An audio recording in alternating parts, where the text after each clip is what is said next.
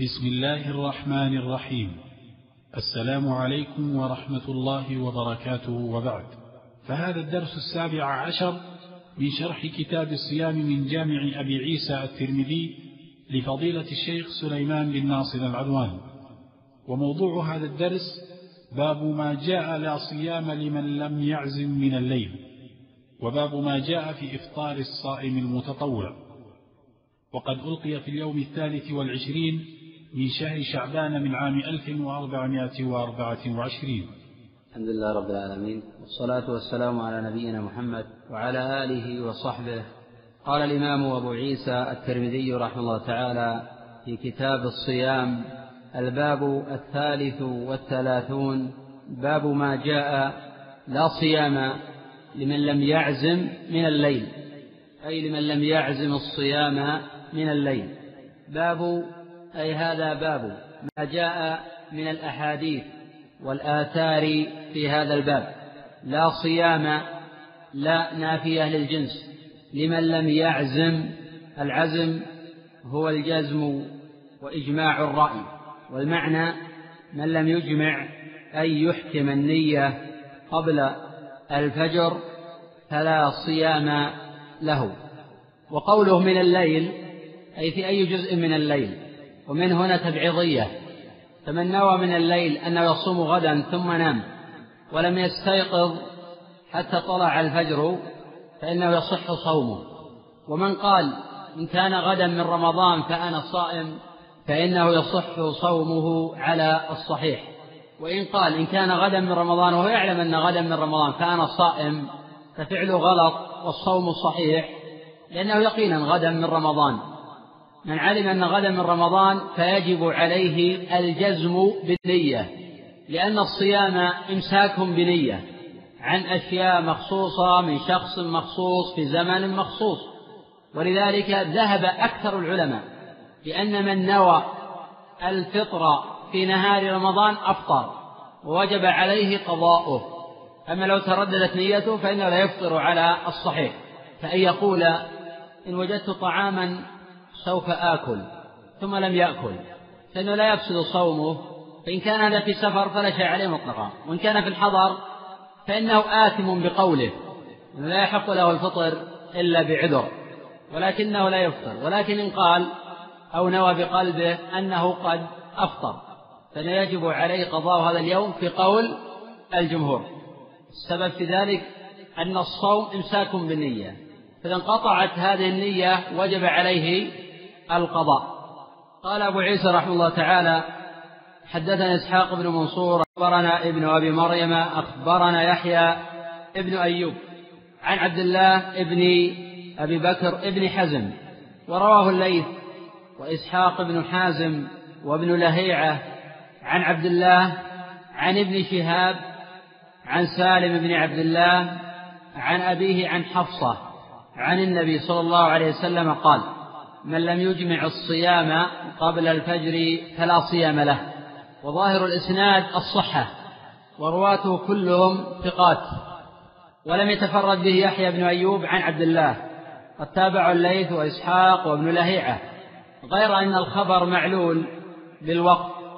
قال أبو عيسى حديث حفصة حديث لا نعرفه مرفوعا إلا من هذا الوجه. وقد قال أبو داود في سننه وأوقفه على حفصة معمر والزبيدي وابن عيينة ويونس الأيلي كلهم عن الزهري وهذا هو المحفوظ. وقد رجح وقفه أبو حاتم وأبو داود والترمذي وقال البخاري والصحيح عن ابن عمر موقوف. وهذا الذي أشار إليه أبو عيسى بقوله وقد روي عن نافع عن ابن عمر قوله وهو أصح. وقد وصله مالك في الموطأ عن نافع عن ابن عمر موقوفا وهذا إسناد صحيح. هذا الخبر ثابت عن حفصة ومحفوظ عن ابن عمر ولم يثبت في الباب شيء مرفوع إلى رسول الله صلى الله عليه وسلم. وقد ذهب الحاكم رحمه تعالى إلى تصحيح الخبر وقال جماعة بأن زيادة الثقة مقبولة. وأشار إلى هذا ابن حزم والحاكم وجماعة فإنهم يذهبون إلى تصحيح الخبر مرفوعا. فقد رفعه عبد الله بن أبي بكر عن الزهري وهو الثقة وزيادة من الثقة مقبولة. وهذا الإطلاق في نظر فإن زيادة الثقة غير مقبولة مطلقة. والقول بأن زيادة الثقة مقبولة مطلقا هو قول جماعة من الأصوليين والفقهاء وليس هو بقول الأكابر من أهل الحديث فإن هؤلاء كالبخاري وأحمد ومسلم وأبي داود والترمذي والنسائي والدار قطني يفصلون في هذا الباب فلا يقبلون الزيادة مطلقة ولا يردونها مطلقة فهم يقبلون بالقرائن ويردون بالقرائن. وقد دلت القرائن في هذا الباب أن رفع هذا الخبر غلط فإن الحفاظ كابن عيينة ويونس ومعمر والزبيدي وهؤلاء من أعلم الناس بحديث الزهري يرونه موقوفا. ولا يمكن تقديم رواية عبد الله على رواية هؤلاء.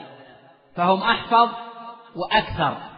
وفي نفس الوقت هم أعلم بحديث الزهري من عبد الله. وحينئذ يحكم على رواية عبد الله بالشذوذ وأن الصواب وقف هذا الخبر. ويحتمل أن يكون له حكم المرفوع لأنه لا مجال للاجتهاد في هذا ولا سيما في التحديد وأن من لم يجمع الصيام قبل الفجر فلا صيام له. فقد اتفقت حفصة وابن عمر على هذا الحكم فيكون موقوفا لفظا مرفوعا حكما. وقد قال العراقي في ألفيته وما أتى عن صاحب بحيث لا يقال رأيا حكمه الرفع على ما قال في المحصول نحو من أتى فالحاكم الرفع لهذا أثبت. ويحتمل أن يكون هذا الخبر من الأمور الاجتهادية التي بنيت على عموم النصوص. ومنهم من قال هذا في الفرض دون النفل. ومنهم من قال هذا في الفرض والنفل. وأذكر إن شاء الله تعالى بعد قليل مذاهب الأئمة في هذا. والقول بأن هذا الخبر مما لا مجال للاجتهاد فيه قول قوي وذلك بقرينة التحديد قبل طلوع الفجر. وهذا يفيد أن جميع الزمان يجب فيه الصوم والنية لا تنعطف على الماضي وهذا الذي صار إليه أكثر الأئمة سواء الذين يرون رفعه أو الذين يرون وقفه. وقال به الشافعي وأحمد واختاره شيخ الإسلام ابن تيمية وآخرون قوله من لم يجمع الصيام. الإجماع هو إحكام النية والعزيمة والنية محلها القلب والتلفظ بالنية بدعة. فالذين يقولون نويت أن أصوم هذا اليوم أو نويت أن أصلي صلاة الظهر أربع ركعات فتقبل مني إنك أنت السميع العليم. أو الذين يقولون نويت أن أحج متمتعا أو قارنا أو مفردا هؤلاء مخطئون. وليس لهذا أصل فإن النية محلها القلب والتلفظ بالنية بدعة.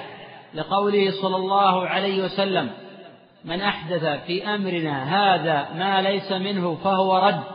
متفق على صحته. وفي رواية عند مسلم من عمل عملا ليس عليه أمرنا فهو رد. أي مردود على صاحبه. وقول صلى الله عليه وسلم من أحدث في أمرنا من عمل عملا ليس عليه أمرنا. هذا تعريف للبدعة وأن البدعة إحداث في الدين بدون دليل.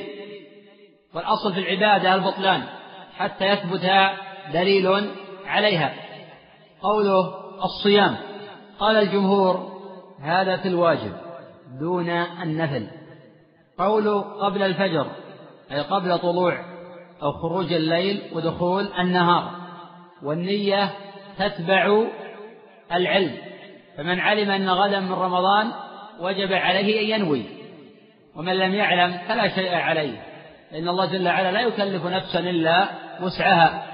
وقد قال الجمهور إن كل يوم يفتقر إلى نية سواء نية صوم رمضان أو القضاء والكفارة. وقال مالك وأحمد في رواية إذا نوى في أول ليلة من رمضان صوم جميعه كفاه لجميعه ولا يحتاج إلى النية لكل يوم لأنه عبادة واحدة فتكفيه نية واحدة كالحج. وقال الجمهور أن كل يوم عبادة مستقلة لا يرتبط بعضه ببعض ولا يفسد بفساد بعضه. والخلاف في هذا كالخلاف في من جامع في نهار رمضان في يومين متتابعين. قال الجمهور تلزمه كفارتان لأن كل يوم عبادة مستقلة وكفارة مرتبطة بإفساد اليوم. فمن أفسد يوما لزمته الكفارة. ومالك في هذه المسألة وافق الجمهور. وقال تجب عليه كفارتان. خلاف النية فإنه يقول إذا نوى في أول ليلة من رمضان صوم جميعه كفاه. وعن أحمد في ذلك روايتان. وهؤلاء متفقون بأنه لو كفر عن اليوم الأول ثم جامع من الغد فإنه تجب عليه الكفارة الثانية. قوله فلا صيام له ألف رابطة لجواب الشرط وجواب الشرط فالحكم أنه لا ليس له صيام. وظاهر هذا أنه لا يصح الصوم بلا نية. وظاهره العموم فلا يختلف النفل عن الفرض. وقد ذهب إلى هذا جماعة من الأئمة منهم الإمام مالك والظاهرية وآخرون. وقد أشار الإمام أبو عيسى رحمه تعالى إلى الخلاف في هذه المسألة فقال وإنما معنى هذا عند بعض أهل العلم لا صيام لمن لم يجمع الصيام قبل طلوع الفجر في رمضان أو في قضاء رمضان أو في صيام نذر إذا لم ينوه من الليل لم يجزه.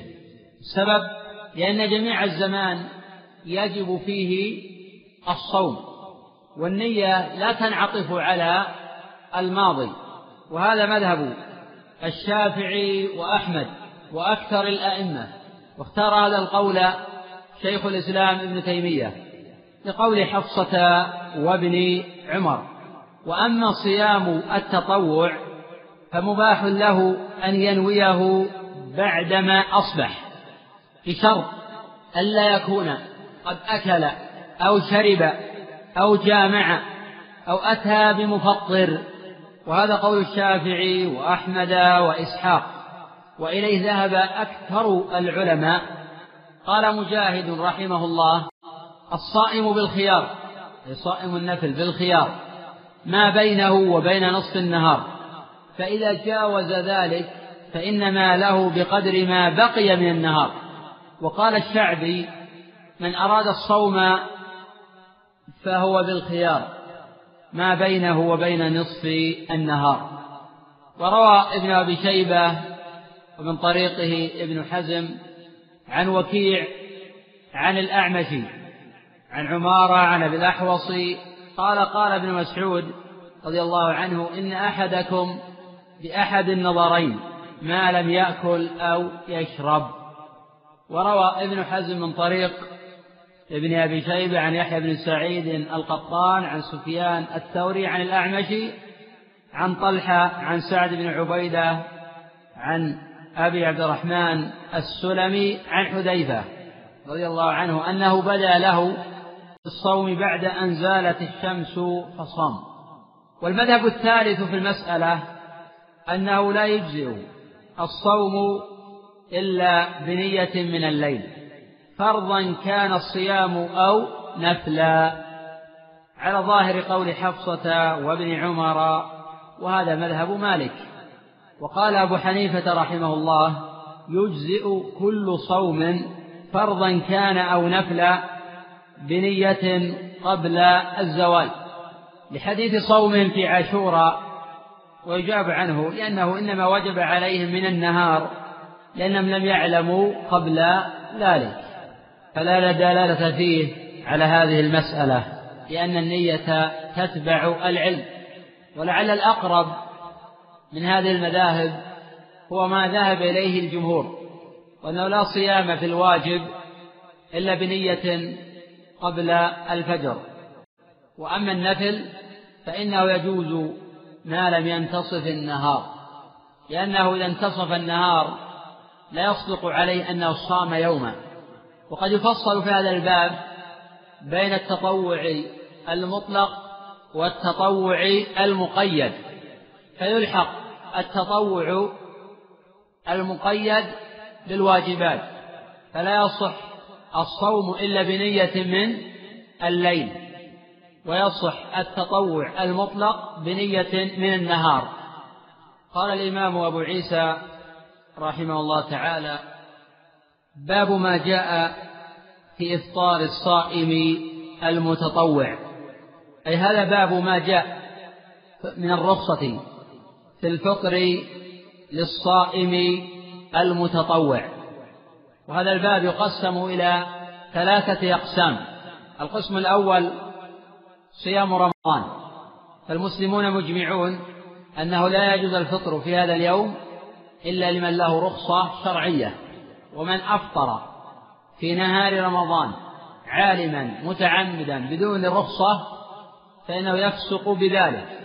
وقال جماعة من الأئمة بأنه يستتاب فإن تاب وإلا وجب قتله.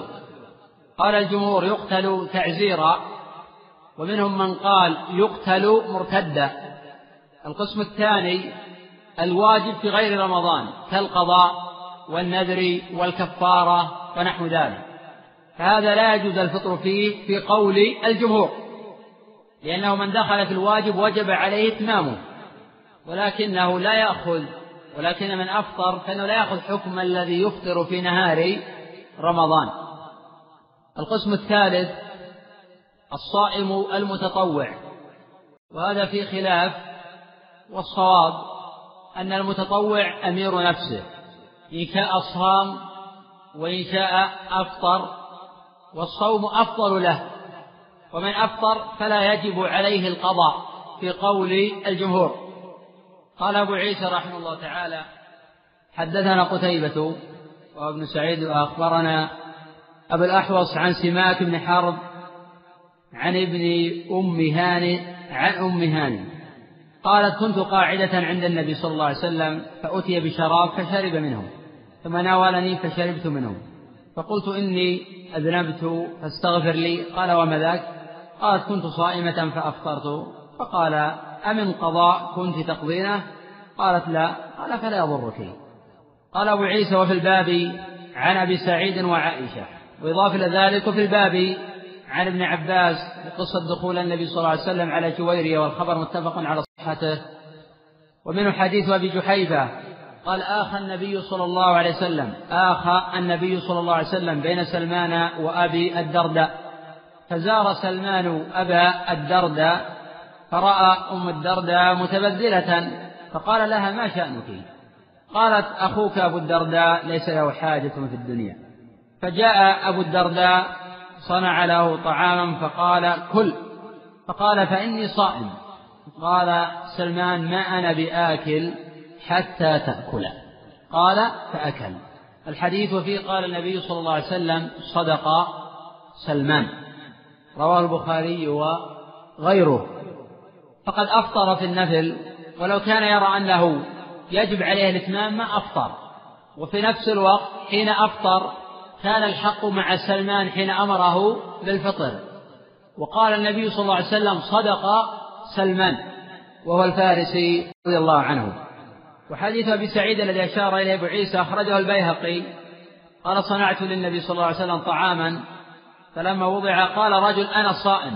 فقال رسول الله صلى الله عليه وسلم دعاك أخوك وتكلف لك أفطر فصم مكانه إن شئت. ومنهم من حسن هذا الخبر وفيه نظر. قول وفي الباب عن عائشة هذا رواه مسلم وورده المؤلف رحمه الله تعالى تحت ترجمة باب صيام المتطوع بغير تبييت. وهذه الترجمة غير موجودة في بعض نسخ جامع أبي عيسى قال أبو عيسى حديث أم هانئ في إسناده مقال. وهذا قول الأكابر من الحفاظ. فإن حديث الباب غير صحيح. وقد أحسن ابن التركماني في الجوهر النقي حين قال هذا الحديث مضطرب سندا ومتنا. وأما اضطراب متنه فظاهر. قد جاء في بعض رواياته أنه كان يوم الفتح وهي أسلمت عام الفتح وكان الفتح في رمضان. أي فكيف يتصور قضاء رمضان في رمضان؟ وأما اضطراب سنده فاختلف على سماك فيه. فتارة يرويه عن أبي صالح وتارة عن جعدة وتارة عن هارون وهذا الاختلاف غير مقبول. قال أبو عيسى قبل الحديث على الفقه حدثنا محمود بن غيلان أخبرنا أبو داود أخبرنا شعبة. قال كنت أسمع سماك بن حرب يقول أحد بني أمي هاني حدثني فلقيت أنا أفضلهم وكان اسمه جعدة. قال قال البخاري رحمه تعالى عن جعدة لا يعرف إلا بحديث المتطوع أمير نفسه وفيه نظر. هذا قول البخاري رحمه الله تعالى. قوله وكانت أم هانئ جدته فحدثني عن جدته أن رسول الله صلى الله عليه وسلم دخل عليها فدعا بشراب فشرب. ثم ناولها فشربت فقالت يا رسول الله أما إني كنت صائما؟ فقال رسول الله صلى الله عليه وسلم الصائم المتطوع أمين نفسه إن شاء صام وإن شاء أفطر. قال شعبة قلت له أنت سمعت هذا من أم هاني؟ قال لا. أخبرني أبو الصالح وأهلنا عن أم هاني. أبو الصالح هذا هو بأذان. مولى أم هاني وهو ضعيف الحديث. ومن قال بأن أبا صالح هذا هو السمان فقد غلط. الصواب أن أبا صالح هذا هو باذان وهو ضعيف الحديث. قال أبو عيسى وروى حماد بن سلمة هذا الحديث عن سماك فقال عن هارون ابن بنت أم هاني عن أم هاني. قال أبو عيسى ورواية شعبة أحسن. وفي نفس الوقت رواية شعبة ضعيفة. قال هكذا حدثنا محمود بن غيلان عن أبي داود فقال أمين نفسه وحدثنا غير محمود عن أبي داود فقال أمير نفسه أو أمين نفسه على الشك. وهكذا روي من غير وجه عن شعبة أمير أو أمين نفسه على الشك. وهذا الخبر كما قال الإمام أبو عيسى حديث أم هاني في إسناده مقال. وهذا المقال مضطرب سندا ومتنا. تقدم قبل قليل قول ابن التركماني رحمه الله تعالى في الجوهر النقي. وقد ضعف هذا الخبر أكثر أئمة الحديث منهم البخاري وأبو عيسى وأشار إلى علته أبو حاتم وابن التركماني في الجوهر النقي وغير هؤلاء. وعلة هذا الخبر واضحة بل له أكثر من علة في الإسناد والمتن. قال أبو عيسى والعمل عليه عند بعض أهل العلم من أصحاب النبي صلى الله عليه وسلم وغيرهم أن الصائم المتطوع إذا أفطر فلا قضاء عليه إلا أن يحب أن يقضيه وهو قول سفيان الثوري وأحمد وإسحاق والشافعي وهذا قول أكثر العلماء. وقال الإمام مالك رحمه الله تعالى إن أفطر ناسيا يتم صومه ولا شيء عليه. وإن أفطر فيه عمدا فقد أساء ويقضي. وقد قال في المراقي وهو نظم مالكي والنفل ليس بالشروع يجب بغير ما نظمه مقرب. واستمع مسائلا قد حكموا بأنها بالابتداء تلزم صلاتنا وصومنا وحجنا كذا عمرة لنا واعتكافنا. الشاهد وصومنا. لأن المالكية يرون وجوب القضاء في من أفطر في الصيام النفل. وقال أبو حنيفة إن أفطر يلزمه القضاء. وقال الإمام أبو محمد بن حزم للمرء أن يفطر في صوم التطوع إن شاء. لا نكره له ذلك. إلا أن عليه إن أفطر عامدا قضاء يوم مكانه. واحتج بحديث عائشة قالت أصبحت صائمة أنا وحفصة فأهدي لنا طعام فأعجبنا فأفطرنا. فدخل النبي صلى الله عليه وسلم فبدرتني حفصة فسألته فقال صوما يوما مكانه. وهذا الخبر معلول وقد عله أبو حاتم وغيره. ويأتي إن شاء الله تعالى الحديث عنه في جامع أبي عيسى. وقد دخل النبي صلى الله عليه وسلم على جويرية وهي صائمة يوم الجمعة. فقال صمت أمس؟ يعني الخميس. قالت لا. قال تصومين غدا؟ يعني السبت؟ قالت لا. قال فأفطري. والخبر متفق على صحته ولم يقل. وصومي يوما مكانه. وتأخير البيان عن وقت الحاجة لا يجوز.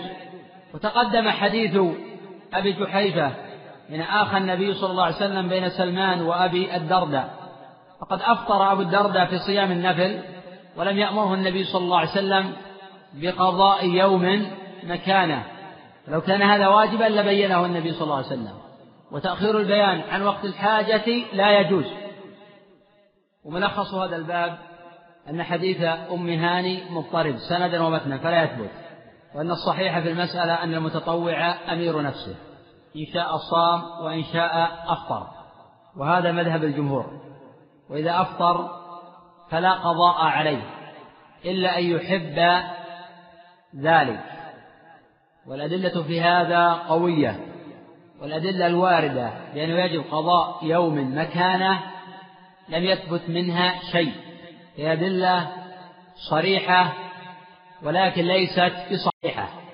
ويؤخذ من هذا التفرقة بين الصوم الصوم الواجب والصوم التطوع. يؤخذ من هذا أن الأعمال داخلة في مسمى الإيمان. يؤخذ من هذا أن الفروق بين الصوم الواجب وصوم النافل تتمثل بأمور الأول أن صوم الفرض لا يصح إلا بنية من الليل بخلاف صوم التطوع ولا سيما المطلق. فإنه يصح بنية قبل الزوال بل في جماعة يقولون بجواز صوم التطوع ولو بنية بعد الزوال. قد تقدم أن حذيفة صام بعد أن زالت الشمس. ثاني أن صوم الفرض يحرم قطعه بخلاف صوم النفل يجوز قطعه في قول الجمهور. الأمر الثالث أنه لا يجب قضاء قطع التطوع بخلاف الفرض فإنه يجب القضاء سواء كان من رمضان أو في نذر أو في كفارة أو في غير ذلك من الواجبات. في بعض النسخ جامع بعيسى قال حدثنا هناد أخبرنا وكيع عن طلحة بن يحيى عن عمته عائشة. وفي بعض النسخ تبويب. قال باب صيام المتطوع بغير تبييت. وأورد حديث عائشة بإسنادين. إلى طلحة بن يحيى عن عائشة بنت طلحة عن عائشة أم المؤمنين رضي الله عنها. وجاء في بعض النسخ أيضا تقديم وتأخير في قول أبي عيسى حديث أم هاني في إسناده مقال والعمل عليه عند بعض أهل العلم. جاء في بعض النسخ تأخير هذا عقب الحديث عن الأسانيد. وجاء في بعض النسخ التقديم. أقف على هذا الباب. باب صيام المتطوع بغير تبيت ويأتي إن شاء الله تعالى شرحه غدا. والله أعلم. أنظر في أسئلة الأخوة. نعم. والله نعم إذا جزم بهذا نعم. لكن ممكن يجدد النية على القول الآخر بأن صيام التطوع يجوز بنية قبل الزوال. والصواب في هذا أن النفل المطلق. أما النفل المقيد فالقول بأنه يجب بنية من الليل قول قوي. هذا السائل من مصر يقول في شخص يبالغ في المضمضة متعمدا والماء يدخل لحلقه لكنه لا يتعمد الفطر. هل يفطر؟ النبي صلى الله عليه وسلم قال وبالغ في الاستنشاق إلا أن تكون صائما. لأن الأنف طبعا هذا حديث صحيح لأن الأنف منفذ للمعدة. فنهى النبي صلى الله عليه وسلم عن المبالغة. فأي أمر يكون منفذا للمعدة فإنه ينهى عن المبالغة فيه. سواء كان مضمضة أو استنشاقا. الصواب أنه يتمضمض بنحو ما جاء عن النبي صلى الله عليه وسلم. لأنه لم يرد مبالغة في المضمضة. إنما جاءت عن النبي صلى مبالغة في الاستنشاق بخلاف وقت الصوم. وهذا نص الحديث. وبالغ في الاستنشاق إلا أن تكون صائما. فإذا بالغ في المضمضة كي يكون عنده وسواس أو بالغ جهلا منه ودخل الماء لحلقه فإنه لا يفطر. وعلى الصحيح وإن كان متعمدا فإن هذا لا يأخذ ولا يعطى معنى الأكل الشرب لأنه لم يتعمد إدخاله الجوف وإنما تعمد المبالغة في المضمضة وهذا يختلف عن الحكم. يختلف الحكم عمن تعمد المبالغة في المضمضة وعمن تعمد إدخاله للجوف فمن تعمد المبالغة في المضمضة ننهاه عن المبالغة. فإذا دخل آه، جوفه شيء من الماء فإنه لا يفطر إذا لم يتعمد إدخاله للجوف ولكن أخطأ حين بالغ. ومن تعمد إدخال الماء للجوف ولو لم يبالغ في المضمضة. فإن هذا هو الذي يفطر وتقدم بالأمس أيضا التفريق بين ما كان يدخل الجوف وبين ما كان على طرف اللسان. وأنه لا بأس بالشيء الذي يكون على طرف اللسان. ليس ليس بمعنى الأكل ولا بمعنى آه الشرب. ومن ذلك لو أن امرأ بالغ في الاستنشاق. نقول بأنه مخالف لقول النبي صلى الله عليه وسلم. لكن في الحقيقة لا يفطر لأن النهي شيء والإفطار شيء آخر.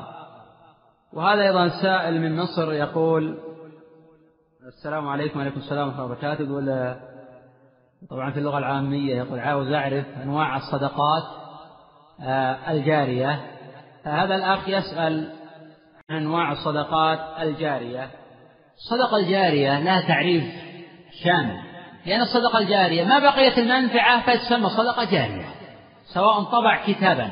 ما بقيت ما بقي الكتاب فإنه صدقة جارية.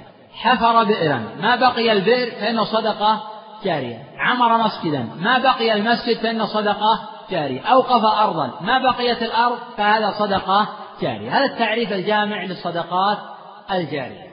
إذا لا يتقيد الحكم بمسألة دون أخرى. إذا الصدقة الجارية ما بقيت المنفعة. ولكن هذه المنفعة منها ما يعلم بالاستقراء والتتبع والمعرفة أنها تبقى ويكون بقاء أكثر من غيرها. ومنها ما يعلم أنها تنقطع عن فترة قريبة كشخص مثلا تبرع بمسواك وأعطاه شخص ونوى وقف هذا المسوي شجرة المسوي. فإن ما ما استعمله الرجل يكون صدقة جارية. إذا انقطع الاستعمال انقطع الثمن ما بقيت الشجرة تكون صدقة جارية. ما تلفت الشجرة ينقطع الصدقة الجارية. آخر حفر بئرا. ما دام الناس ينتفعون به تبقى صدقة جارية. إذا انقطع الانتفاع فإنه انقطعت الصدقة الجارية. نحن يعلم هذا مثلا بناء المساجد. هذا من أعظم أنواع الصدقات. الجارية. ولهذا قال صلى الله عليه وسلم إذا مات ابن آدم انقطع عمله إلا من ثلاث صدقة جارية. أي ما بقيت. ليس معنى أن هناك جنسا من الصدقات تبقى ما بقي الليل والنهار. هذا الحكم مقيد ببقائها. وعلم ينتفع به. ما بقي العلم ينتفع به. وولد صالح يدعو له. فما دام وجد هذا الولد ويعمل طاعة فإن هذا من كسب أبيه. فيعتبر من الصدقات الجارية. ولكن الصدقات الجارية تختلف آه، باختلاف المنفعة. فننصح هذا الأخ وغيره من الأخوة الذين يبحثون عن الصدقات الجارية أن يراعوا الوقت. لأن العامة عندنا في ذات آه، نجد يحصلون على الصدقة الجارية متعلقة بالماء بالماء كبرادة أو بالمسجد. منع الصدقة الجارية أعم من هذا. كبناء المدارس وتعليم الدين كشراء الأسلحة للمجاهدين كالأوقاف المتعلقة بالدر والنفع للدعوة وكبناء المساجد الداخلة كحفر الآبار كطبع الكتب كبعث الدعاة والمصلحين يعلمون الناس. فإنه متى ما انتفع رجل بهذا الداعي إلى الله فإن الدافع له أجر لأنه هو الذي سيره وهو الذي أعطاه المال ليذهب. فلولا وجود هذا المال ربما ما ذهب. فلذلك هذا من الصدقات الجارية. إذا فلا نقص الصدقات الجارية في نوع دون نوع. فينظر في ذلك أيضا المنفعة. الناس بحاجة الآن إلى الدعوة. بحاجة إلى نفع الناس بحاجة إلى دعوتهم وتوجيههم ووعظهم وإرشادهم. إذا إيقاف أيضا الأجهزة المتعلقة بالبث المباشر. مثلا يعتبر هذا من الصدقات الجارية. ما بقي هذا. إذا تلف انقطعت الصدقة الجارية لكن تبقى من وجه آخر يبقى. النفع. فإذا وجد أناس قد كان لهم سبق الانتفاع عن طريق هذه الأجهزة فإن الصدقة الجارية تكون باقية ما بقي الانتفاع. نعم.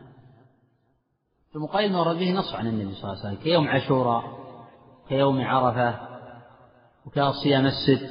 هذا من النفل المقيد. إذا يجب استيعاب هذا اليوم. لأن النبي صلى الله عليه وسلم مثلا يقول وحديث مسلم حديث أيوب من صام رمضان ثم أتبع بست من شوال. إذا كان لا ينوي لبنية من الزوال أو قبل الزوال بقليل أو بعد الزوال بقليل على قول الجماعة حقيقة أنه ما يصدق عليه أنه صام اليوم كله.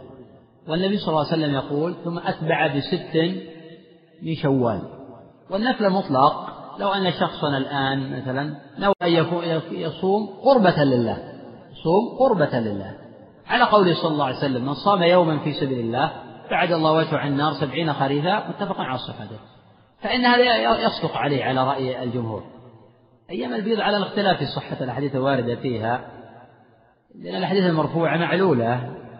ثبت هذا عن عمر رواه الحارث بن أبي أسامة هذا عن ابن عباس. الآثار الواردة في ذلك موقوفة. ولهذا تقول عائشة رضي الله عنها كان الرسول صلى الله عليه وسلم يصوم ثلاثة أيام من كل شهر. قيل له من أي الأيام قالت لا يبالي. هذا خبر رواه الإمام مسلم رحمه الله تعالى في صحيحة. قد يكون مطلقا من وجه مقيد من وجه. الأخ يقول الرجل شرح قول الرسول صلى الله عليه وسلم لا يرقون ولا يرتقون ولا يتطيرون وفي لفظ البخاري يقول لا يكتبون على ربهم يتوكلون. يقول لما من الأهمية؟ يشير إلى العجل. أما لفظة لا يرقون هذه اللفظة جاءت في صحيح الإمام مسلم وهي شاذة وقد أعرض عنها البخاري عمدا. محفوظ ذلك لا يرتقون أي لا يبحثون عن أحد آه، يرقيهم. وقد اختلف العلماء رحمه الله تعالى عن من بحث عن من يرقيه وكان قلبه معلقا بالله. هل يخرج من السبعين ألفا؟ منهم من قال لا يخرج.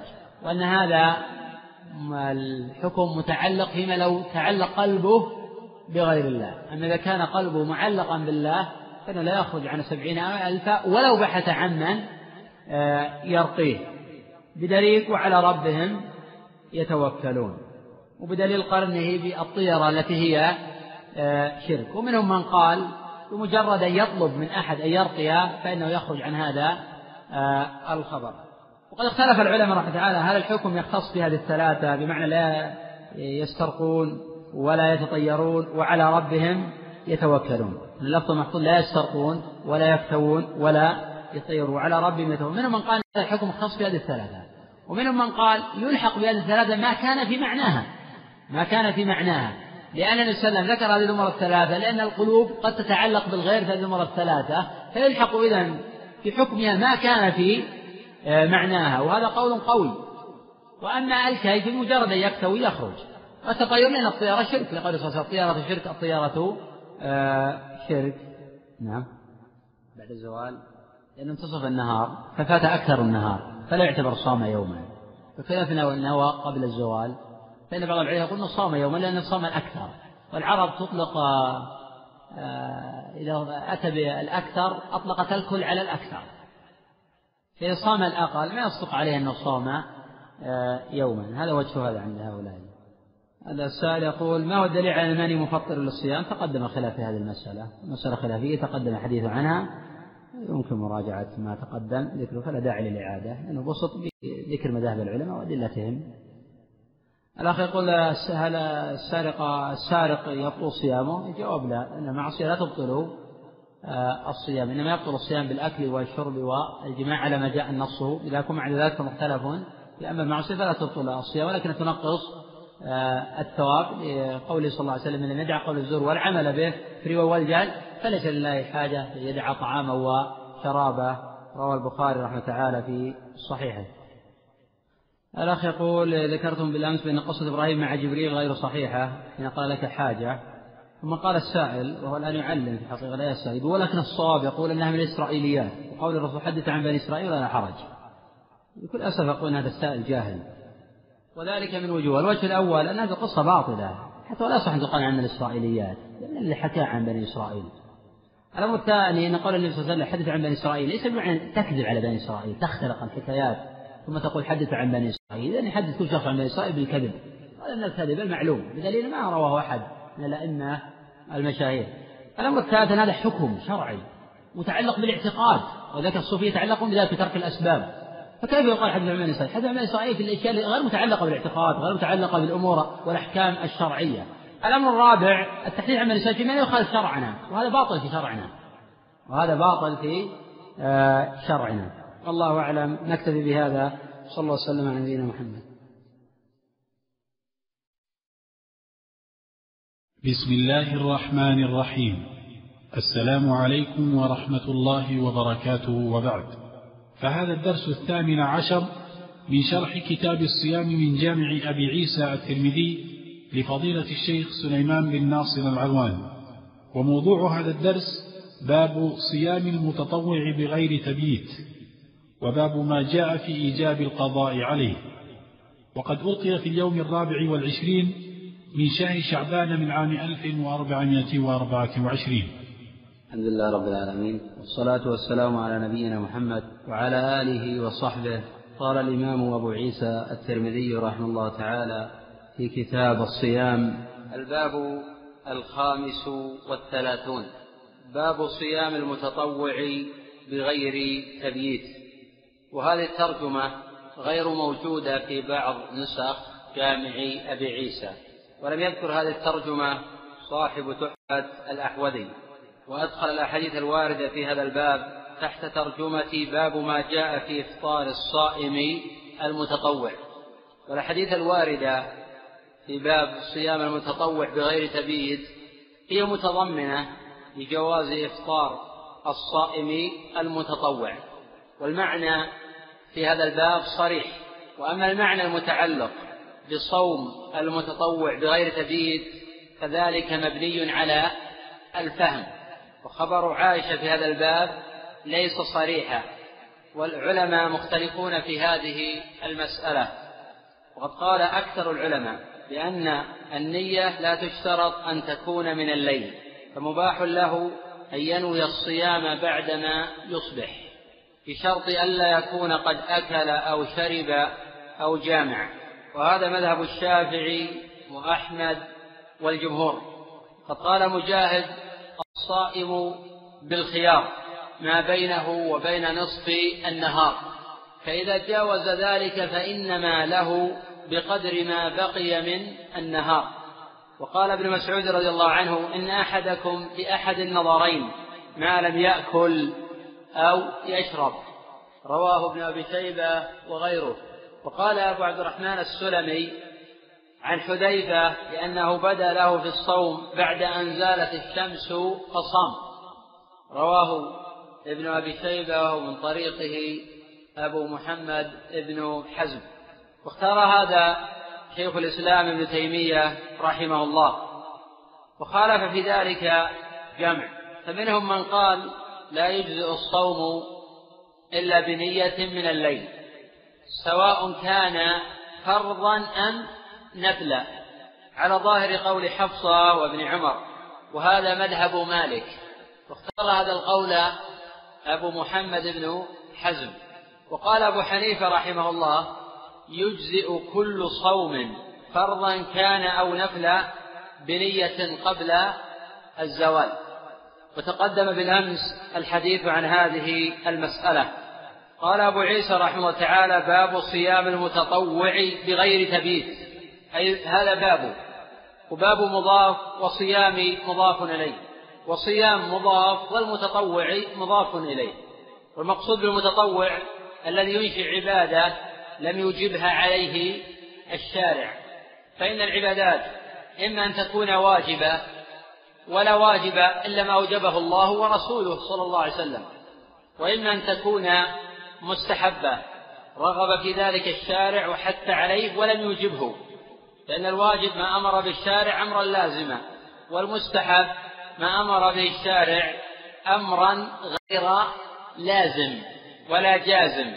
أو ما رغب فيه الشارع دون أمر. قوله بغير تبييت أي بغير نية من الليل. أي بغير نية من الليل. والجمهور يجوزون هذا في صوم التطوع لأن النفل أوسع من الواجب.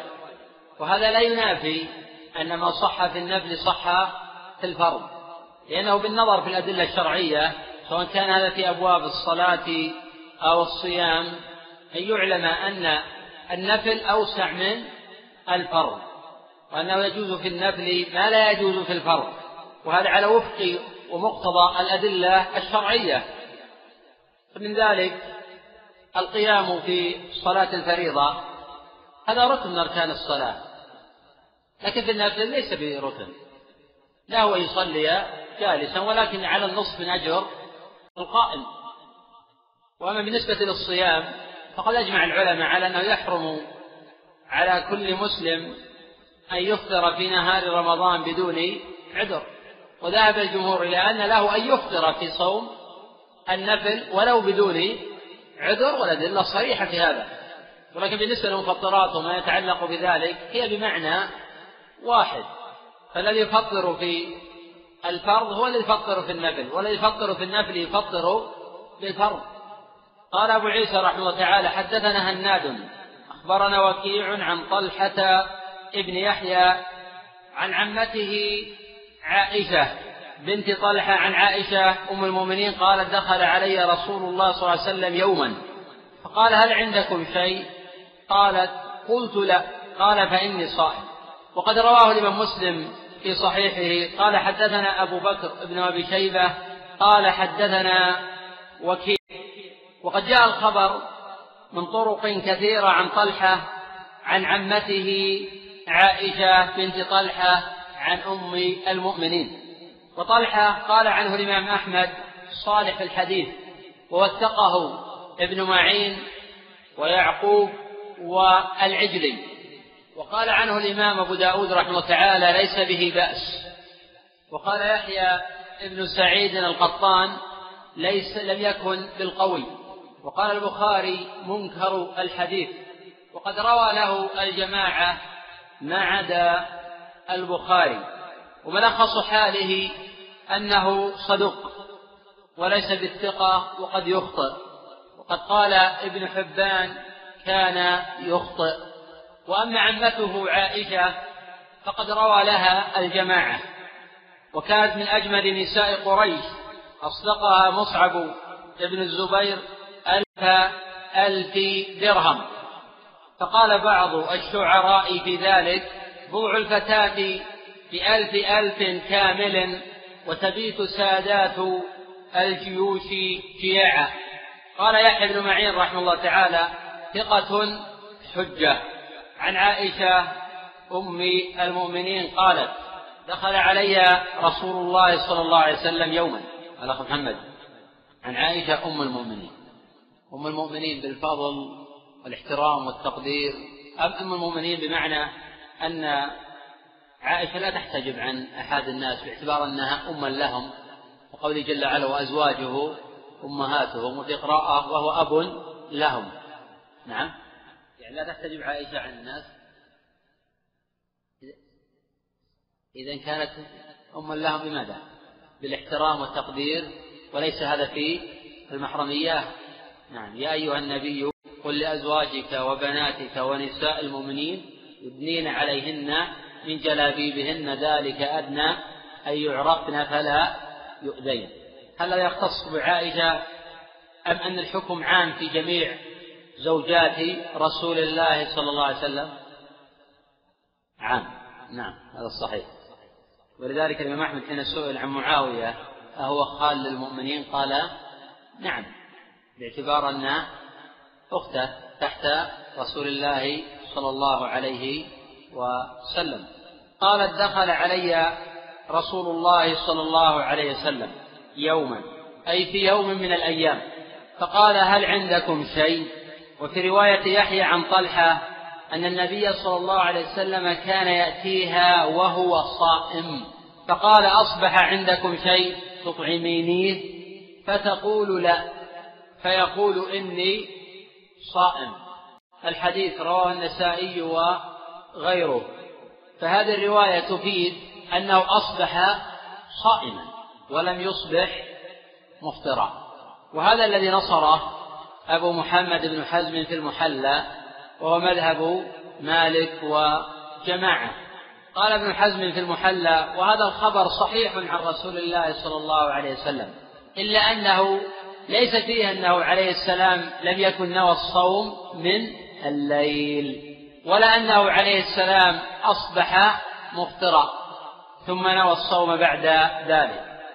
ولو كان هذا في ذلك الخبر لقلنا به لكن في أنه عليه السلام كان يصبح متطوعا صائما ثم يفطر وهذا مباح عندنا لا نكرهه كما في الخبر. فلما لم يكن في الخبر ما ذكرنا وكان قد صح عنه عليه السلام لا صيام لمن لم يبيته من الليل لم يجوز. أن نترك هذا اليقين لظن كاذب. وقال بعض العلماء بأن النبي صلى الله عليه وسلم لم يكن نوى الصوم. لم يكن نوى الصوم. لقول عائشة في الحديث قال فإني صائم. وفي رواية فإني إذن صائم. أي فإني في الحال أنوي الصيام باعتبار أنه لا يوجد طعام.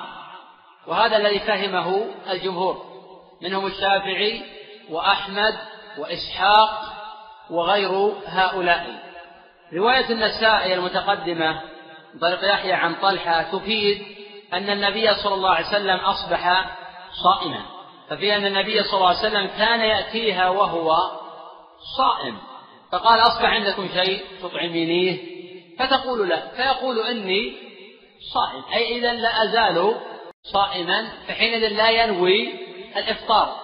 وهذا يؤيد فهم الإمام مالك وابن حزم وجماعة من العلماء وأن النبي صلى الله عليه وسلم أصبح صائما. ولكن هذا لا يعني أن صيام النفل لا يصح بنية من النهار. لأن ابن حزم وجماعة يعتمدون على هذا الخبر في إثبات الحكم أو عدمه. لكن ثبت عن جمع من الصحابة أنهم يرخصون في صيام التطوع بنية من النهار كابن مسعود وهو من أكابر الصحابة وكأبي الدرداء وكحذيفة وآخرين من التابعين والأئمة المتبوعين. قال أبو عيسى حدثنا محمود بن غيلان أخبرنا بشر بن السري عن سفيان عن طلحة ابن يحيى عن عائشة بنت طلحة عن عائشة أم المؤمنين قالت إن كان النبي صلى الله عليه وسلم يأتيني فيقول أعندك غداء؟ فأقول لا. فيقول إني صائم. هذا يحتمل أحد معنيين على الخلاف المتقدم. يحتمل أنه أحدث النية حين لم يجد غداء ويحتمل أن النية مبيتة من الليل. وحين قال إني صائم إعلام لعائشة بأنه صائم في هذا الوقت وأن النية مبيتة من الليل. وقد قال طائفة هذا يعني أن من نوى الفطر لا يفطر. وهذا في نظر لأنه ليس في الحديث صراحة أنه نوى الفطر وإنما نية الفطر معلقة بوجود الطعام.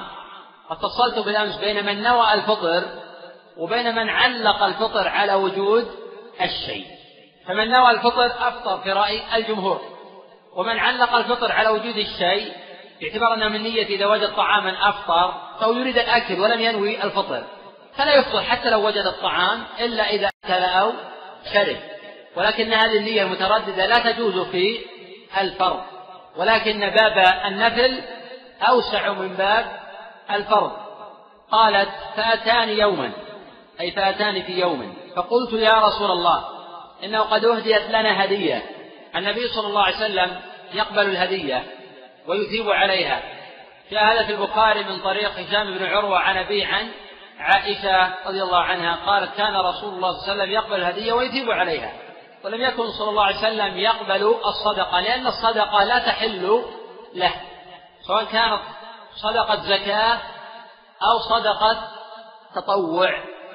فلا تحل لرسول الله صلى الله عليه وسلم.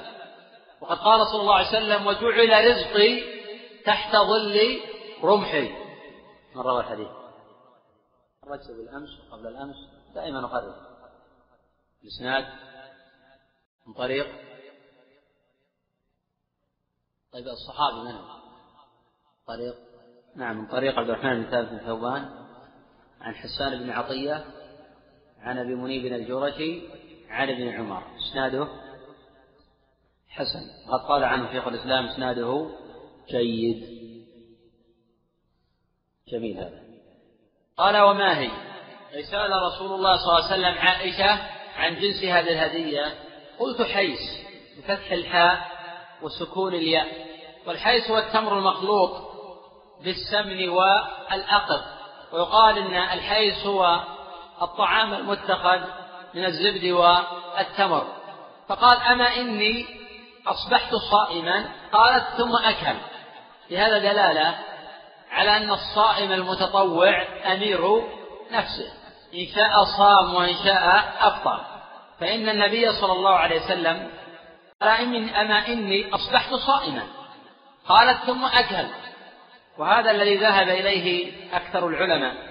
وتقدم بالأمس قول أبي عيسى والعمل عليه عند بعض أهل العلم من أصحاب النبي صلى الله عليه وسلم وغيرهم أن الصائم المتطوع إذا أفطر فلا قضاء عليه إلا أن يحب أن يقضيه. وهو قول سفيان الثوري وأحمد وإسحاق والشافعي. وهذا قول الجمهور. وقال مالك إن أفطر ناسيا يتم صومه ولا شيء عليه. وإن أفطر عمدا فقد أساء ويقضي. وقال أبو حنيفة يقضي يوم مكانه وقال ابن حزم لا نكره له أن يفطر ولكن إذا أفطر وجب عليه القضاء. قال أبو عيسى عن حديث الباب هذا حديث حسن. عرف الإمام أبو عيسى رحمه تعالى الحديث الحسن بأنه ما جاء من غير وجه ولم يكن فيه كذاب ولا متهم ولم يكن شاذا هذا ما لم يقترن اللفظ الحسن بصيغة أخرى. كحسن غريب حسن صحيح أو غير ذلك. وهذا الخبر رواه الإمام مسلم رحمه تعالى بنحوه. قال حدثنا أبو كامل وهو فضيل بن حسين. قال حدثنا عبد الواحد بن زياد. قال حدثنا طلحة ابن يحيى. فمدار الخبر على طلحة ابن يحيى؟ عن عائشة بنت طلحة عن عائشة أم المؤمنين. ويؤخذ من هذا الحديث عدة فوائد. الفائدة الأولى حرص الصحابة رضي الله عنهم على نقل الخير والعلم للآخرين. هذا الذي ينبغي على من كان عنده عنده علم أن يعلم وينشر علمه على حسب القدرة والاستطاعة. فإن العلم لا يندرس حتى يكون سرا ويمتنع أو حتى يمتنع أهله من بذله. فما دام العلم يبذل والجاهل يتعلم فإن الخيرية باقية في هذه الأمة. لأن الجهل حين يحل محل العلم فإن الشرك يحل محل التوحيد. إن الشرك يحل محل التوحيد. والبدعة تحل محل السنة. والمعصية تحل محل الطاعة. والظلم يحل محل العدل. فقد جاء في الصحيحين من طريق عبد الوارث بن سعيد عن أبي التياح الضبعي عن أنس رضي الله عنه. أن النبي صلى الله عليه وسلم قال إن من أشراط الساعة أن يرفع العلم ويثبت الجهل ويشرب الخمر ويفشو الزنا. فإذا رفع العلم حل محله الجهل وحين يحل الجهل محل العلم فإن الخمر يشرب والزنا ينتشر وهو وباء عظيم يؤدي إلى سقوط آه، الدول والمجتمعات. الفائدة الثانية فيه أن النبي صلى الله عليه وسلم كان ينوي صيام التطوع من الليل وهذا هو الراجح من مجموع طرق الحديث. ولا هذا لا يعني أنه شر ولكنه أفضل لأن تواطؤ جمع غفير الصحابة على جواز تبييت النية نهارا دليل على أنه من الليل مستحب وليس بواجب. وهو شرط لصحة الصيام في رمضان أو في بقية الفروض والواجبات كالنذر والكفارة ونحو ذلك. الفائدة الثالثة احترام الزوجة لزوجها.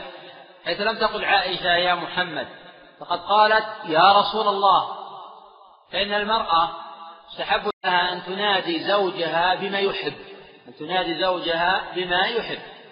يستفاد من هذا أن النبي صلى الله عليه وسلم كان يقبل الهدية وهذا مشروط ما لم تكن فيها منة. إن كانت فيها منة فإن النبي صلى الله عليه وسلم لم يكن يقبلها. دلت على ذلك الروايات والأحاديث الأخرى. ويؤخذ من الحديث جواز الفطر في صيام التطوع ولو بدون عذر. ذلك من قوله أما إني أصبحت صائما. قالت ثم أكل. قال أبو عيسى رحمه تعالى باب ما جاء في إيجاب القضاء عليه. أي باب ما جاء من الأحاديث في إيجاب القضاء على من أفطر في صيام التطوع. في الحديث المتقدم لم يذكر عن النبي صلى الله عليه وسلم أنه قضى هذا اليوم على أنه قضاء ولو كان القضاء مشروعا لبين في الأحاديث الأخرى. ولكن أورد أبو عيسى رحمه الله تعالى حديث عائشة في هذا الباب ليبين ما له وما عليه. قال حدثنا أحمد بن منيع أخبرنا كثير بن هشام أخبرنا جعفر بن فرقان عن الزهري عن عروة عن عائشة. والحديث رواة ثقات ما عدا جعفر ابن فرقان قال عنه الإمام أحمد إذا حدث عن غير الزهري فلا بأس به. وفي حديث الزهري يخطئ. وقال ابن معين يضعف في روايته عن الزهري. وقال مرة ليس هو في الزهري بشيء. ولم يتفرد بالخبر. فقد قال أبو عيسى وروى صالح بن أبي الأخضر ومحمد بن أبي حفصة هذا الحديث عن الزهري عن عروة عن عائشة مثل هذا.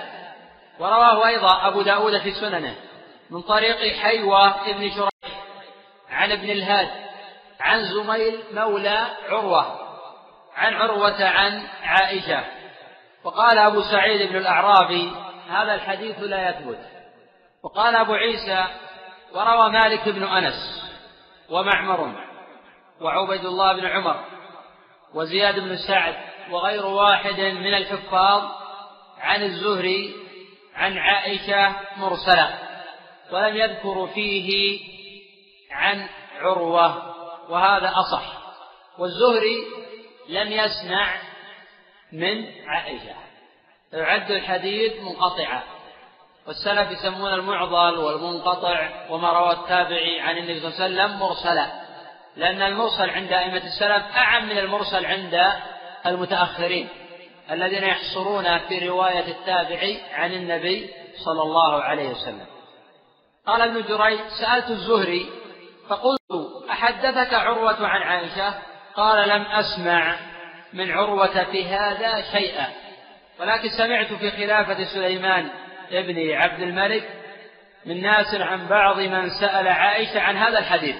حدثنا قال أبو عيسى حدثنا بهذا علي بن عيسى بن يزيد البغدادي أخبرنا روح بن عبادة عن ابن جريج فذكر الخبر. الخبر قالت عائشة كنت أنا وحفصة صائمتين فعرض لنا طعام اشتهيناه فأكلنا منه فجاء رسول الله صلى الله عليه وسلم فبدرتني إليه حفصة وكانت ابنة أبيها تعني على خصال أبيها في الجرأة. فقالت يا رسول الله إنا كنا صائمتين. فعرض لنا طعام اشتهيناه فأكلنا منه فقال اقضي يوما آخر مكانه وهذا الخبر يكاد يتفق الحفاظ على ضعفه. وقد ضعفه الإمام أبو داود والنسائي. وقال الإمام الحافظ الخلال رحمه الله اتفق الثقات على إرساله. وقد توارد الحفاظ والأئمة المتقنون والعلماء الراسخون علم الحديث على ضعف هذا الخبر. وشد عنهم جماعة منهم ابن حزم والحاكم فذهبوا إلى تصحيح هذا الخبر وهذا في نظر. لأنه لا يمكن. صف جعفر بن بقان وصالح بن أبي الأخضر ومحمد بن أبي حفصة في صف مالك بن أنس ومعمر وعبيد الله وآخرين من الحفاظ الذين يروونه عن الزهري عن عائشة. ولم يذكر واحد من هؤلاء عروة. والزهري لم يسمع من عائشة شيئا أبدا. وقد ولد الزهري قيل سنة خمسين. قال أبو عيسى رحمه الله وقد ذهب قوم من أهل العلم من أصحاب النبي صلى الله عليه وسلم وغيرهم إلى هذا الحديث. فرأوا عليه القضاء إذا أفطر. قال وهو قول مالك بن أنس. وهذا الذي صار إليه أبو حنيفة وقال ابن حزم لا نكره له الفطر في صوم التطوع إلا أن عليه إن أفطر عامدا قضاء يوم مكانه. الصواب في هذا أنه لا يقضي لأنه لم يثبت في القضاء حديث. والحديث الواردة في القضاء كلها معلولة. وتقدم أيضا إعلال حديث مهاني الصائم المتطوع أمير نفسه إن شاء صام وإن شاء أفطر. وتقدم أن النبي صلى الله عليه وسلم حين آخى بين سلمان وأبي الدرداء. وكان أبو الدرداء يسرد الصوم سردا. فأمره سلمان أن يفطر فحين أفطر هذا دليل على جواز الفطر في صوم التطوع. وقال النبي صلى الله عليه وسلم صدق سلمان ولم يقل النبي صلى الله عليه وسلم واقض يوما مكانه. وتأخير البيان عن وقت الحاجة لا يجوز. ومن ذلك الحديث الوارد في الصحيحين أن النبي صلى الله عليه وسلم حين دخل على جويرية وهي صائمة يوم الجمعة. قال أصمت أمس؟ يعني الخميس؟ قالت لا. قال تصومين غدا؟ يعني السبت؟ قالت لا. قال فأفطري ولم يقل وقض يوما مكانا وتأخير البيان عن وقت الحاجة لا يجوز. وحديث الباب صريح في وجوب القضاء اقضي يوم مكانه ولكنه غير صحيح. والأحكام الشرعية المتعلقة بالتحليل والتحريم مبنية على الأحاديث الصحيحة. والأحاديث الضعيفة غير مجدية في هذا الباب ولا سيما مع قوة المعارض. فالأحاديث الأخرى وإن لم تكن أو وإن كانت غير صريحة إلا أن هذا الذي يفهم منها فهي صحيحة غير صريحة. والأدلة الدالة على القضاء صريحة ولكنها غير صحيحة. ويجب الأخذ بالصحيح وإن لم يكن صريحة لأنه هو الأصل. فالأصل أن من أفطر في صيام التطوع لا يقضي إلا أن يحب ذلك وهذا الذي صار إليه أكثر العلماء منهم الشافعي وأحمد وإسحاق وأكثر الأئمة من الصحابة والتابعين والأئمة المتبوعين. نقف على هذا. نأخذ غدا إن شاء الله تعالى. باب ما جاء في وصال شعبان برمضان. يحيى. يحيى عن طلحة. نعم. إي نعم. لم في لفظ حديث النبي صلى الله عليه وسلم كان يأتيها وهو صائم. ليس في دلالة. حتى عائشة يعني ما ذكرت يعني حتى في الثانية. تقول إن كان النبي صلى الله عليه وسلم يأتيني فيقول عندك هذا؟ فأقول له فيقول إني صائم. فأتاني يوم فقلت يا رسول الله قد وجدتنا هدية. قال وما قلت حيث. قال أمي إني أصبحت صائما. فعائشة ما فصلت ذلك. لماذا؟ وحتى في الثاني ما علمت أنه صائم. أنه هدت لنا هدية. أصبحت هو اللي أخبرها. إذا هي ما اطلعت على هذا. إذا ما فهمت عائشة. عائشة ما علمت من النبي صلى الله عليه وسلم أنه كان صائما في الثانية. لأن الحديث ليس دلالة واضحة على أن عائشة تعلم من وسلم في الثانية أنه كان صائما حتى يحتج به على الأولى أنه ليس بصائم. بل عكس الذي يمكن يقال هو ما قاله ابن حزم آه أن النبي صلى الله عليه وسلم كان صائما في الأولى. بدليل أن عائشة لم توضع له غداء لأنها تعلم أنه صائم. فلما أتى وصل قال عندكم غداء قالت لا. لماذا ما حط له غداء؟ لأنه كان صائما فقال إني صائم. أما رواية يحيى آه عن طلحة صرف النظر عن صحتها من شذوذها. لأن الكلام الآن أن اللفظ ليس بصريح. وفي نفس الوقت الإمام ابن حزم لم يحتج بالرواية أنا الذي أوردتها عند النسائي رحمه الله تعالى. أجعلها دليلا على قول ابن حزم وعلى قول مالك لم يتفرد بذلك ابن حزم. قاله مالك قاله جماعة من الأئمة. فعلى كل فهم مالك للحديث وفهم ابن حزم هو هو المعتمد. فليس في الحديث دلالة صريحة أنه كان صائما ولا أنه كان مفطرا. لكن الأدلة تفيد أنه لا صيام لمبيت النية من الليل. نخرج عن هذه الأدلة بفعل الصحابة. الإمام ابن حجر لم يأخذ بفعل الصحابة لأنه لا يرى قول الصحابي حجة. ولكن الصحابة حين يتواطؤون كحذيفة وابن مسعود وابن الدرداء يعتبر قوله في هذه الحالة حجة وأنه ليس معارضا لكلام النبي صلى الله عليه وسلم ولكن يكون مفسرة. فيكون تكون تواطؤ الجمع من الصحابة والتواطؤ الجمع التابعين هذا المعنى. يكون مفسرا لقول النبي صلى الله عليه وسلم ومع أنه قد تقدم أن الأحاديث المرفوعة لا صيامة لمن لمن بيت النية كله معلولة. وأن الصواب وقف هذا على حفصة وابن عمر ولكنه يحتمل أن يكون لذلك حكم المرفوع. وهذا السائل أيضا من مصر يسأل عن حديث وقد أشار إلى سلسلة الأحاديث الصحيحة للشيخ الألباني رحمه تعالى لا تصوموا يوم السبت إلا فريضة. في رواية لا تصوم يوم السبت إلا فريضة ولو لم تجد إلا لحاء شجرة فأفطر عليه. هذا الخبر منكر هذا الخبر منكر.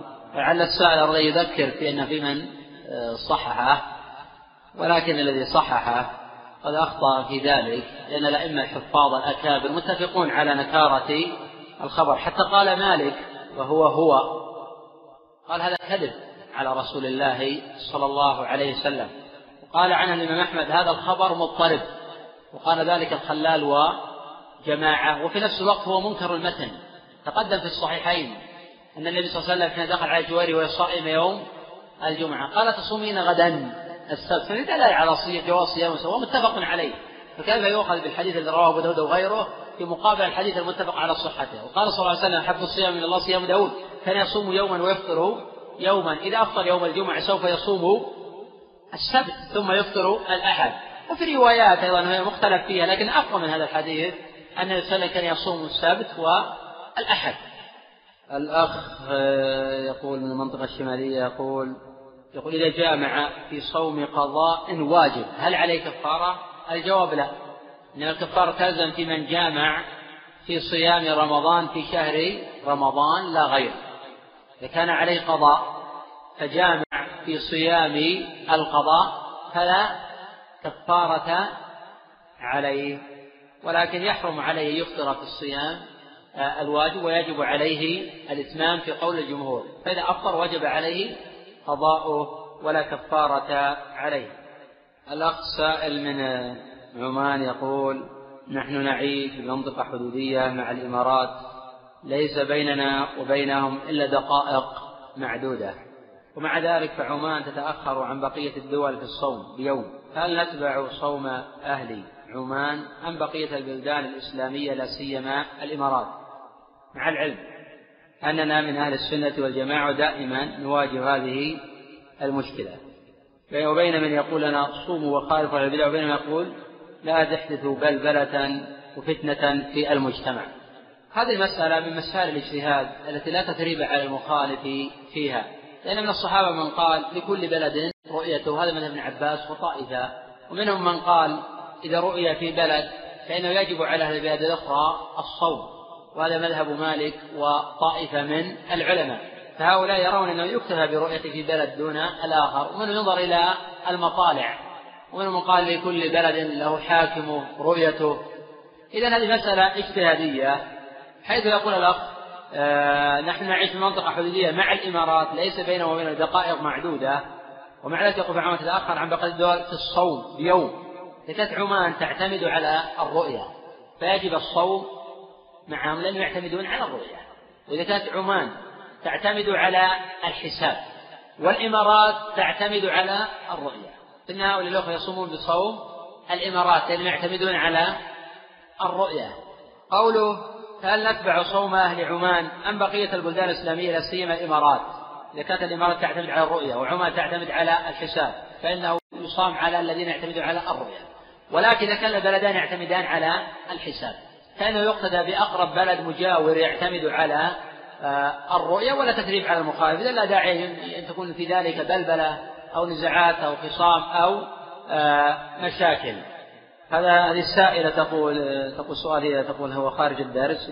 تقول إذا قدم للشخص هدايا تقدم للجميع في العمل هل يقبلها أم لا؟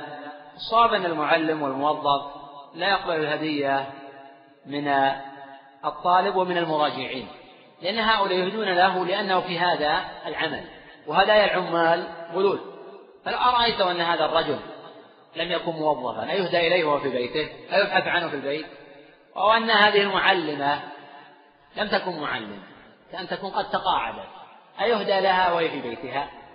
فإن الذين يهدون يهدون باعتبار الوجود في هذا العمل إذا يجب الرفض هذه آه، الهدية وعدم قبوله ولو كانت مقدمة لجميع المدرسين أو لجميع آه، الموظفين. ما تكن الهدية وقفا؟ لم تكن مشتراه بمبلغ من المال كان تكون هذه الهديات وقفا ككتاب وقف يوزع. فلا حرج من قبوله لأنه لا يختص بواحد دون آه الآخر. نعم. يجوز له الفطر نعم مطلقا باعتبار السفر. حتى ولو كان نعم. إذا الإنسان صام في رمضان أو صيام قضاء وسافر يجوز له الفطر. الأخ يقول ما وجه التفريق بين الفرض والنفل في التردد في نية الفطر؟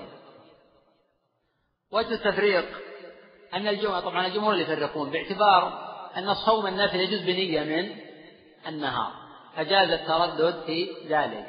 لأن بعض العلماء يحصر إلى ما قبل الزوال وبعض العلماء يجوز ولو بعد الزوال. بخلاف الفرض لا يصح إلا بنية من الليل فلم يجوز في ذلك آه، التردد. لكن التردد لا يفطر يفطر. إنما الذي يفطر الجزم بالفطر الأخ يقول ما كفارة شخص أفطر ولم يعرف أن رمضان في هذا اليوم. ولا شيء عليه. إذا لم يعرف أنه رمضان ثم أفطر يجب عليه يمسك بقية يومه ثم في المستقبل يقضي يوما مكان هذا اليوم. السائل من الرياض يقول من أذن المؤذن عنده المغرب وهو صائم ولا يوجد عنده إفطار فهل ينوي الفطر ويصح صومه؟ ويتلفظ بذلك إذا أذن المؤذن سواء عنده أفطار يكون عنده أفطار يكون قد أفطر. إذا أقبل الليل من ها هنا وأدبر النهار من ها هنا فقد أفطر الصيام وليس بشرط أن ينوي آه، الإفطار. لأنه باعتبار أنه لو وجد طعاما أفطر. وفي الحقيقة يعتبر نفسه مفطرا تلقائيا لأنه لا يريد الوصال. أما إذا كان يريد الوصال فهذا على قول من يقول بجواز الوصال إلى آه، السحر ومن يجوز الوصال إلى أكثر من السحر. ولكن الأفضل الإنسان لا يواصل. وأنه إذا غربت الشمس يفطر إن كان عنده شيء يفطر عليه فليبادر إلى ذلك. وإذا لم يكن عنده شيء يفطر عليه يفطر عليه فليعتبر قد أفطر لأنه لم ينوي الإصابة أما قوله يتلفظ بذلك؟ لا أصل للتلفظ في هذا. التلفظ ليس له أصل في هذا الباب. نعم. الصواب لا. الأخ يقول إذا أراد الإنسان سفرا في نهار رمضان هل له أن يفطر قبل أن يسافر؟ الجواب لا. ليس له أن يفطر كما أنه ليس له أن يقصر. فليس له أن يقصر حتى يفارق العمران. وليس له أن يفطر حتى يشرع في السفر ويفارق العمران. أما حديث أنس الذي رواه الترمذي وغيره فهو حديث مضطرب. لا يصح. لا يصح عن رسول الله صلى الله عليه وسلم. وذلك الصواب أنه لا يجوز له أن يفطر في بلده. لأنه قد ينقض النية حينئذ يبقى ولا يسافر فيكون قد أفطر في الحضر. ولا سيما كما قيل بعض السلف قيل بما عرفت ربك؟ قال بنقضه للعزائم الأخ يقول غابت عليه الشمس فأفطر ثم ركب الطائرة فرأى الشمس. جواب لا يضره هذا الأمر لأن الحكم المعتبر على حسب رؤيته على حسب مشاهدته. ولأن الصوم يوم الصوم والفطر يوم تفطرون. فإذا أذن المؤذن وهو علامة على غروب الشمس فإنه يسارع إلى آه، الإفطار في هذا ولا شيء عليه فيما بعد. آه، إذا ركب الطائرة فتبين أن الشمس لم تغرب أو في نفس الوقت تبين في الحقيقة أن المؤذن قد أخطأ بدليل أنه أذن مؤذن آخر وهو الذي متقيد بضبط الوقت الصواب أنه لا قضاء عليه. وهذا اختيار شيخ الإسلام تيمية ورواية عن الإمام آه، أحمد بخلاف الجمهور فإنهم يوجبون عليه القضاء والصواب أنه لا قضاء عليه في هذا الباب. والله أعلم. نكتفي بهذا. صلى الله وسلم على نبينا محمد.